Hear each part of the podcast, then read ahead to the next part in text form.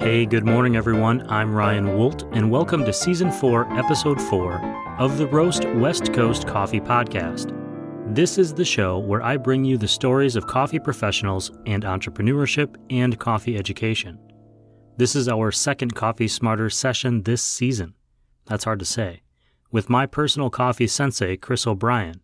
He is the founder and head roaster at Coffee Cycle Roasting in Pacific Beach, California.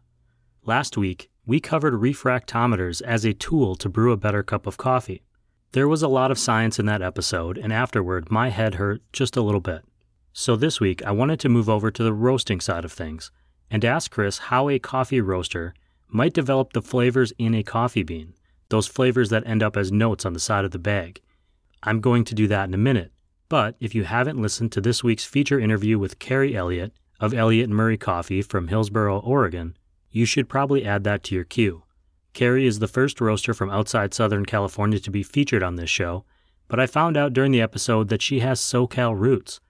In a few weeks, I'm going to share an interview with Hollis Swan of Declination Roasting in Alaska, which is about as far west coast as one can go.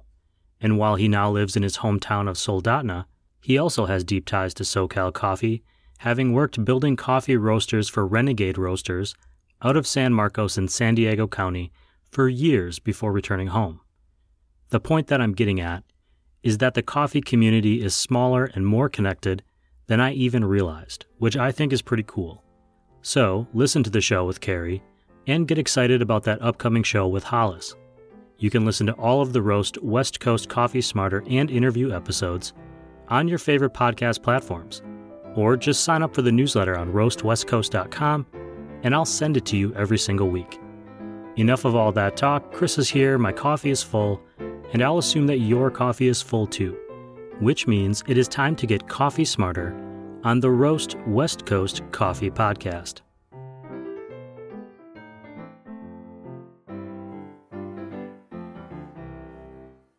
Hey, Chris, Chris O'Brien, Coffee Cycle Roasting. Welcome back to the Roast West Coast Coffee Podcast, Coffee Smarter session for the week. Thanks for being here, bud. Oh, always a treat, Ryan. I'm happy to happy to spend some time with you, and you know I always love chatting about coffee. Kind of hard to shut me up once you get me started, too. that is true. I feel like whenever we start one of these shows, I have like 12 seconds of awkwardness at the beginning where I say hello to someone that I know very well and like is a guest on the show, but is also my friend in the world. Yeah, I'd, uh, I'd say we're, we're, we're friends. Yeah, I mean, if that, that word, yeah, I, Okay. Uh, I'm just going to ask you a question and put the pressure on you because now I'm feeling embarrassed and my face is all red. Actually, before we get started, are you drinking coffee today? Uh yeah, I had uh, had some coffee today. I actually was a was a bit of a savage this morning. I I, I dumped two coffees together in a uh, in a unplanned, very poorly uh, um, measured blend. I think I picked two Ethiopias, but I had not relabeled the tins, and I had just been sort of filling them at random from what was left over. And so, yeah, I, I, had a I had coffee this morning. It was actually quite good, and uh, then I made myself some tea. I've been on a bit of a tea kick lately.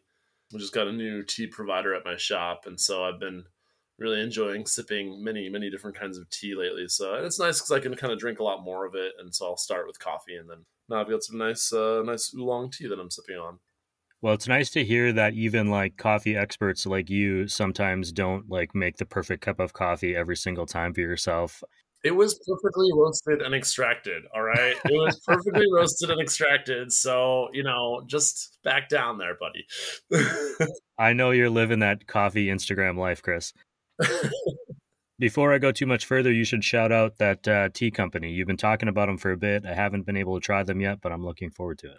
Yeah, um, Will Shine Tea, Will W I L L S H I N E, Will Shine Tea down in Ocean Beach here in San Diego has uh, taken over from our previous tea provider, Mad Monk Tea, which is uh, you know departed the uh, the available world as far as I as far as I know. But they still have some amazing, really special teas that are uh, usually the tr- kind of more traditional Chinese styles and Taiwanese styles. They don't get too much into the, the Indian teas, though I think they do a little bit. Um, but they're really cool also because they started doing some herbal blends and just sort of kind of broadening the horizons, but while still maintaining a lot of that quality. And I just love the the tradition and age of like the the tea ceremonies and and and the passion behind it that these people have. So they really are excellent. I definitely recommend anyone to go do a tasting with Cynthia at Willshine Tea down in Ocean Beach. It's a uh, it's a special special experience. Very cool. Well, we'll link to that for sure in the newsletter this week. Last week, uh, we talked about extracting flavor using a refractometer and, and what a refractometer does. And a lot of that was identifying levels of sugar and, and so on. I encourage anyone to go back and listen to that or check out that newsletter episode. This week, I want to talk a little bit about flavor during the roasting process, um, since that was more about identifying flavors and profiles and sugars during the brewing process how do you identify and develop a flavor of a coffee bean during that roasting process? Uh, I've seen the roasting process in person. I've seen you roasting where you're taking beans out of a sack and you're putting them in a hopper and it's going into a machine and you've got a computer screen. How are you identifying which flavors are are most most kind of I don't want to say infused, but that's not the wrong word, are naturally occurring in those coffee beans and then how do you, as the roaster, develop them as you're going along? I know I've been roasting only for a couple of months relative to some some other more experienced roasters. I did try to take a pretty deep dive down the rabbit hole of the science of it when we were getting into it. And there's always further to go. So I'm certainly not the most most educated, but we have kind of developed our own understanding of and philosophy of how to approach that and I know you have a roasting expert that has done guest episodes on the show, and I have a lot of respect for Siri Simran, and she's just a, a wonderful gal anyway. So I, I don't want to contradict anything she might have told you, and I doubt that I will. Uh, but I just want to give the full disclaimer on my uh, my limitations before I get started down this one. But also, you're in different situations where Siri works for Lofty Coffee, which has multiple locations, and she's working on a bigger scale and you're a, a new young roaster, and I'm going to ask her the same question. So I think it's really interesting to see how you guys will have different answers or different perspectives based on both your size and the equipment you're working on, which is different. I know Lofty yeah. uh, just expanded into a big Loring machine, yeah. um, and you're working on a Diedrich, and so there's all kinds of little twists and turns that each place is going to have that's unique to you. You're, if I'm not mistaken, I think your machine is propane, which is another another variable as well. So I think it's sure. fair to say that that we can have different answers, but also I think a lot of overlap. Yeah, and I'm sure that Siri has has read a lot of the same information I have and has sort of uh, seen a lot of the same things I have. But to to get back to your question, uh, rather than just the disclaimer part, our roasting philosophy is very much modeled on something that I heard at another roastery I worked at, but is is pretty simple. We try to roast the coffee to its peak of flavor and no further. You know, I've had some experiences of having the same green coffee roasted by different roasters that were all excellent. Um, the one that comes to mind is a directly sourced Kenyan coffee, Kenya coffee sourced um, by a partnership between four roasters and the two that really stood out to me was Bird Rock, where I was working at the time, and Klatch Coffee. Um, they both had this Kenya coffee called Kenya Makwa, and the taste profile on the two of them was was different, similar but different because the green coffee was exactly the same. It come over to the same. It had been divided up equally. And much as I love Bird Rock's roasts, uh, especially at the time, um, but still, I thought Klatch's was better. And, you know, there's kind of this classic taste we get out of a lot of Kenya's that sort of verges between like cranberry and tomato. You know, it can be like a sweet cherry tomato is sort of, you know, what the, the ideal version is. You know, you kind of get this currant red wine and cherry tomato thing. And in the Klatch one, rather than the Bird Rock one, we got instead this really big, beautiful kind of blood orange. And I really definitely liked the Klatch one better. And it was interesting to me because I, I really got to see, instead of just being roasty or not roasty, I got to see these kind of different tastes develop from the same bean. You know, when roasting coffee, as far as I've been able to determine, there's sort of two large approaches to it. you can break coffee down, coffee roasting, the, the process of coffee roasting um, from the minute you put it in the machine to the minute you take it out into sort of three stages. And some of them are sort of slightly uh, poorly named or referred to or thought of. Like the first stage is the drying phase. And that's poorly called because the coffee is actually drying and losing water weight throughout the entire roasting process. So to think of it or even to refer to it as, as mainly occurring during the first third is sort of doing yourself a disservice. But we have to call that first third something. So we're going to call it the drying phase. The second phase is usually referred to as the Maillard phase, uh, the caramelization phase. And so that's when the sugars that are naturally present in this seed of the coffee fruit, coffee beans, are binding to amino acids and proteins and caramelizing. And that doesn't actually make the coffee sweeter. Caramel is actually less sweet than the sugar that goes into making caramel. But it's a more complex and more satisfying flavor generally, and a more nuanced flavor. And so the third phase is the development phase, which is basically sort of trying to cook the inside of the bean. And this is my understanding. Obviously, I want to keep throwing disclaimers in here. Cook the inside of the coffee bean as close to similarity to the way you've cooked the outside of the coffee bean as possible. It's never going to be possible to cook it exactly evenly all the way through it um, with just applying heat through convection, conduction, and radiance. Just as a visual, I'm I'm going to say this out loud because it's how I'm imagining it. But like, if someone were cooking a steak, for example, and you yeah. have kind of rare, medium, cooked. yeah. Uh, where there's pink in the middle or red in the middle, and there's kind of varying levels. You're working that heat is working its way through the bean from the outside in. Right, and I I, I usually use steak as my example. Um, just like with cooking a steak, you usually want to sear the outside more and cook the inside less. You kind of want to do the opposite with a coffee bean. You want to cook the inside as close to similarly to the outside as possible. You want it really evenly done and that's not really possible um, with the tools that we have. Uh, but that's okay because we still get great results, obviously. So if we have these three phases, we have the drying phase, the Maillard phase, and the development phase. Um, one of the two main approaches to coffee roasting involves sort of manipulating those phases. And usually it's, you know, extending the Maillard phase both main approaches to coffee roasting that I know of both want to sort of lock in a, a, minimum on the development phase. You always want to be cooking your coffee bean evenly, and you always want to be drying out the coffee. So it really has to do with that manipulation of that Maillard phase. Do we want to extend it? Do we want to shorten it to develop different caramelization of sugars? And the other, you know, approach to coffee roasting that I generally follow is to really control the curve and slope of the rate of rise, which is, you know, and I know you said you in our last episode that you didn't do too much science in school. Uh, I don't know how much math you did, but um, the calculus. Less. I did much less.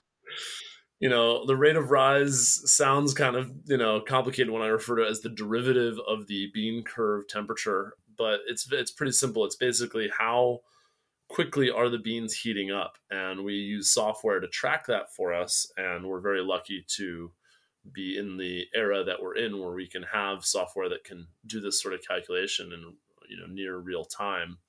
But by controlling the slope of that rate of rise curve ensuring it's you know smoothly declining over time and that we're sort of hitting our minimum development percentages. And so and and just to interrupt that's you're essentially saying that you are heating the beans up and you have a th- there's essentially a thermometer type uh, thing in there yep. that's tracking on the software. So you're watching the, the temperature of those beans go up and you're trying to do it as evenly as possible. And then at some point that starts coming down. Right well it's going to be coming down the whole almost the whole time basically the whole time you're roasting. So you can imagine that the inside of the roaster you know i love to use these analogies and stuff that help me understand and that i like to describe to people inside of the roaster you can think of as like boiling water. And if I throw an ice cube into that boiling water, it's going to melt real fast. so the bigger the temperature difference between two things, the quicker the temperature change is going to be between those two things. So if I have room temperature water and I throw an ice cube in there, it's not going to melt as fast. If I have really cold water and I put an ice cube in there, the ice cube is going to take a really long time to melt.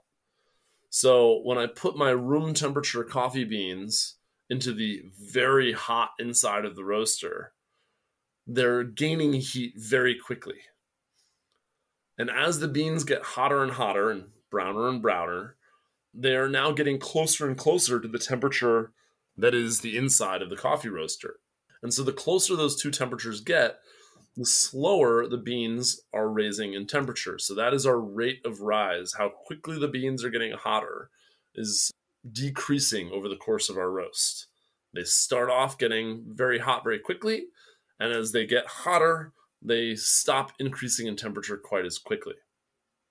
Since we approach it with that sort of second philosophy where we're not really trying to manipulate the phases as much, we're really just trying to control that rate of rise, ensure that it is smoothly declining and doesn't have any big jumps or changes in it.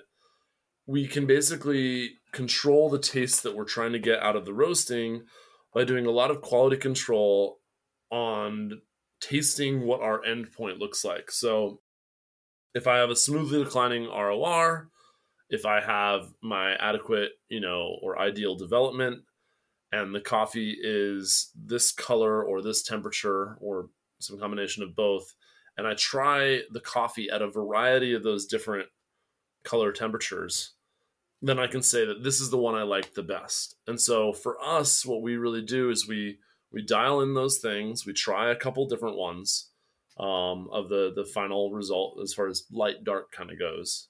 And what you're saying there is you are actually roasting them and then sampling them, tasting the end product. Exactly. And then we say if usually if it's too light a roast, we're looking for under roasted tastes, underdeveloped tastes.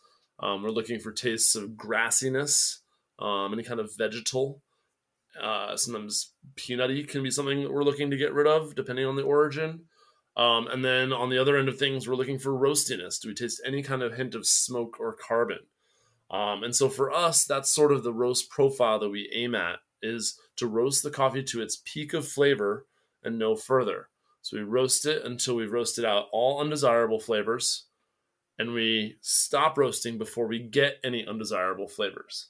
So, you know, in our last episode when we were talking about the refractometer, we talked about extracting all the good stuff that we want and stopping before we extract any kind of bad stuff. Well, that same kind of philosophy can be used in the roasting where we're sort of roasting to get all the best but none of the none of the worst. That being said, I gave an example earlier of this Kenya Makwa that two different excellent award winning roasters had roasted. Neither of them were roasty, had any carbon or smoky taste to them at all, and neither of them were underdeveloped or under roasted.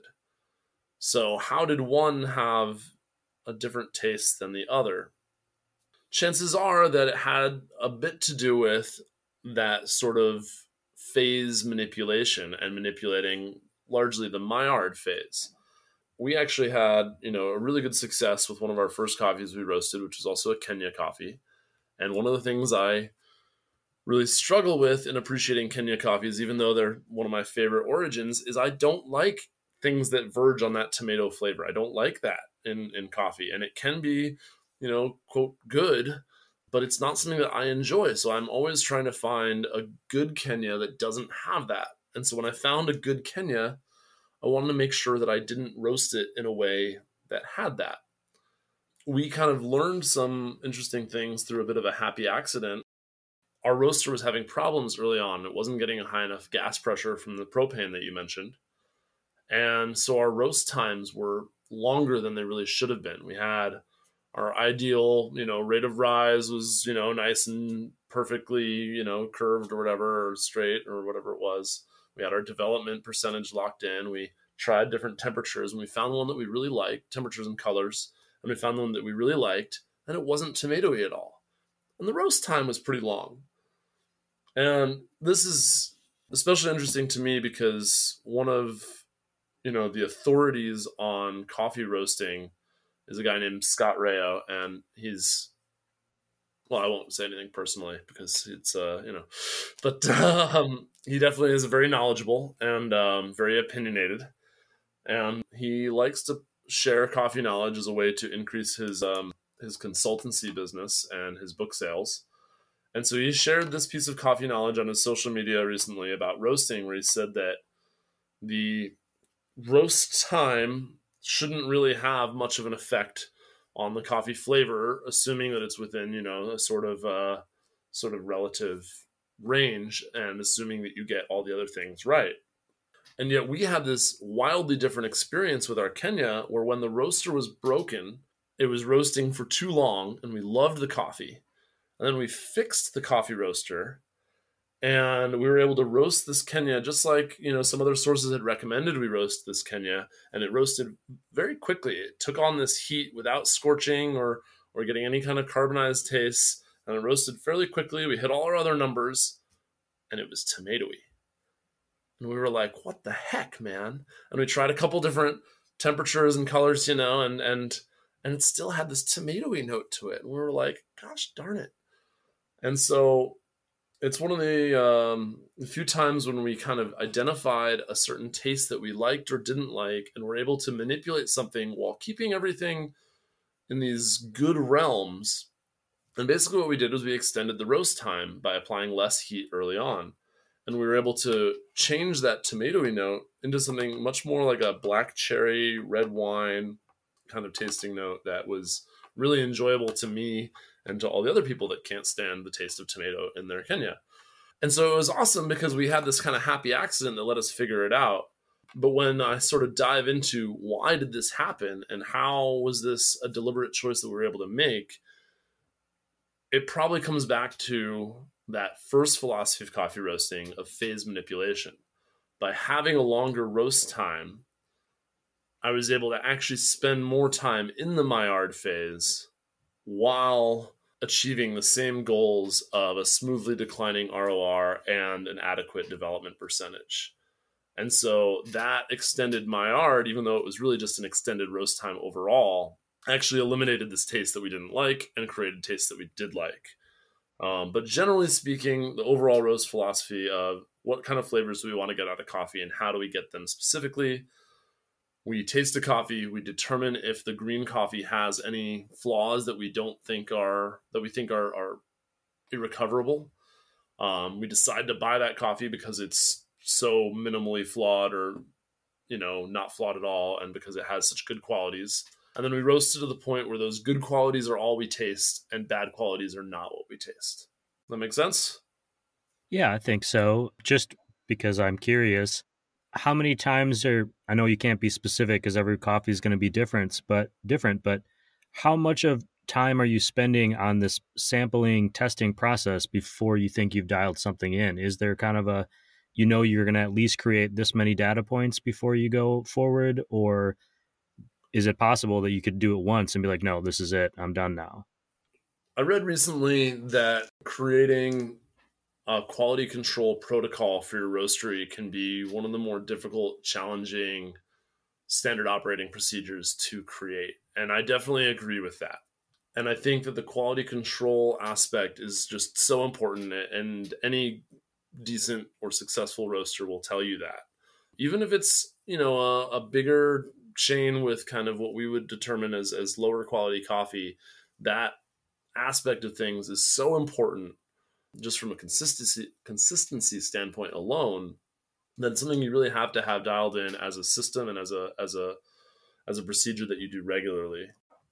And given that we're working with an organic product in sometimes not ideal conditions, you have to be able to adapt to change.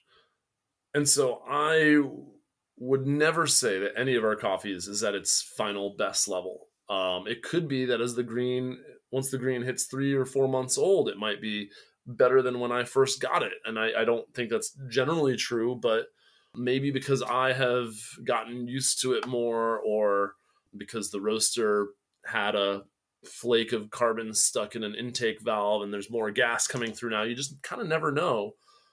But for someone as small as we are, you know, we have some extra challenges in terms of infrastructure where, you know, one of the top recommendations for getting cons- consistency out of roasting is to have climate controlled green coffee storage. And I know one small roaster around around our size locally took a bunch of um, money recently and invested it into building a climate controlled green coffee storage facility um, inside their roasting inside their roastery. We don't have that luxury at the moment. So if the day is really cold, our green coffee starts at a different temperature than if the day is really hot. And that's going to have a really big impact on how the coffee roasts that day. You know, I want to create exactly the same coffee product every time with this, you know, excellent green that we've we've managed green coffee that we've managed to find and source. But I take a bit of a different philosophy to it given our limitations and and given just my own limitations as a human and say is there a range just like when i do in the cafe and say okay if i'm serving at 18 to 22% i know it's probably good enough for most people and it's going to be great is it perfect? Is it the best that it can be? Well it might be.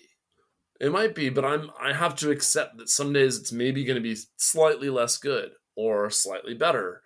And maybe I've never had the best cup of coffee out of that Kenya or that Colombia Gesha blend or that Guatemala that there can be. Maybe maybe there is a better way to do it. And so I have to always be willing to adapt and change and I have to always be tasting my product. And you know that the Guatemala that we were serving for a long time is, is another great example of sort of deliberate changes where the coffee was a little bit more delicate than we were expecting when we first put it in the roaster and so early te- early high temperatures tended to create this very very slight scorching of the tips of the coffee bean known as tipping because the heat kind of transfers out to these edges and so we almost never were able to reduce or eliminate this this tipping in the first uh, couple weeks that we were serving this coffee but we roasted it well and we tasted it and we freaking loved this coffee i mean it was just awesome and we just loved serving it and so over time, we kept trying to sort of tweak the roast profile little by little, always maintaining that it was good until we, you know, reduced or eliminated this tipping. And we were able to do it using a, a technique called the soak that I won't really go into too much, but that sort of works well on smaller roasters like ours. And we managed to get this coffee roasted without tipping. And all our other numbers were the same. All our all our other results were the same. Same color, on the digital analyzing device that we have, all this, all this different things. And yet, when we did a quality control taste, when we eliminated the tipping, the coffee didn't taste as good. It tasted slightly under roasted and underdeveloped. So we realized we had to change our other profiles to compensate for this correction that we had already made. So it's really all about just continually reevaluating and retasting and retesting and that's the only way to get the best results and that's the only way to ensure consistent good results is just to have a really good system of quality control in place and to always be open to the thought that this coffee could be better well i think that is a, a great place to end this episode that was a lot of info and i think it's really an awareness piece both as a consumer and as someone who cares about coffee and also for for you that we've said it on this show between you and I a bunch of times. This is an organic product that is constantly changing, and the variables, uh, as you just mentioned, temperature, climate, age. There's all these different things that can affect your cup of coffee. So that consistency that is one very challenging to create, but also I and this is just kind of a personal opinion. I'm not I don't want to put words in your mouth, but I think it's kind of interesting to say I went to this coffee shop and I tried this coffee in the first week that it was roasted and then I tried it again a month later and a month later and I might be getting they might be the same beans but a different flavor experience for me because of all the different changes that have happened. And I guess I, I think I would look at that as something interesting and fun as opposed to a flaw. Yeah. And I mean, you know, I think a really excellent, really, really experienced roaster, you know, with hundreds and even thousands of roasts under their belt, you know, can can arguably create a pretty close to ideal roast the first or second time on a on a batch of coffee. But there's just so many variables that are basically impossible to account for. You know, I once read that uh, you know all coffee is a blend. You know, you think you have this single origin thing, you think you have this this single unique homogenized thing, and it's never going to be that. Every cherry on each of these shrubs is different. Every shrub is slightly different, and at the farm level, it's you know pretty impressive how much they are able to produce consistency and it's hard for us to know exactly what happened there. I mean, I I know of one farm that separates out different varieties, and you know, one variety is this very distinct big bean variety. In a couple years, you buy the same coffee and you open up the bag of that big bean variety, and they're all big beans, and it's great. And then one year, you open up a bag and you can see some smaller beans in there, and you realize that two of these varieties have gotten mixed at some level. And how do I know whether that's one bag or part of one bag or all the bags that I got that year? Um, how do I even know, you know, to check every, I can't check every single bean that goes in my roaster. You know, you just never know what's going to be actually going in there. Even if you have a good relationship with a really excellent producer, there's just, there's just something that could happen that you just don't know about. And you have to be ready for that. And you know, I wish I was already at the point where I had thousands of roasts under my belt and I could say that the first or second roast of any coffee that I produce is going to be really excellent and close to the the best one. But I'm happy to still be learning. I'm I'm really enjoying the process and I love the idea of correlating taste to data. Okay, I, I did this with the coffee. This is how it tasted how did that change from the week before or the day before or the day before that? And and learning and growing along with the coffee that i'm producing. Very cool. Chris i'm going to marinate on all of that and come up with a question that will hopefully be as insightful uh, for you next week. That's my goal. You're a treat to chat with ryan and i'm, uh, I'm just very grateful for you. And um, you know if your mom is listening i just want her to know that i am nice to ryan pretty often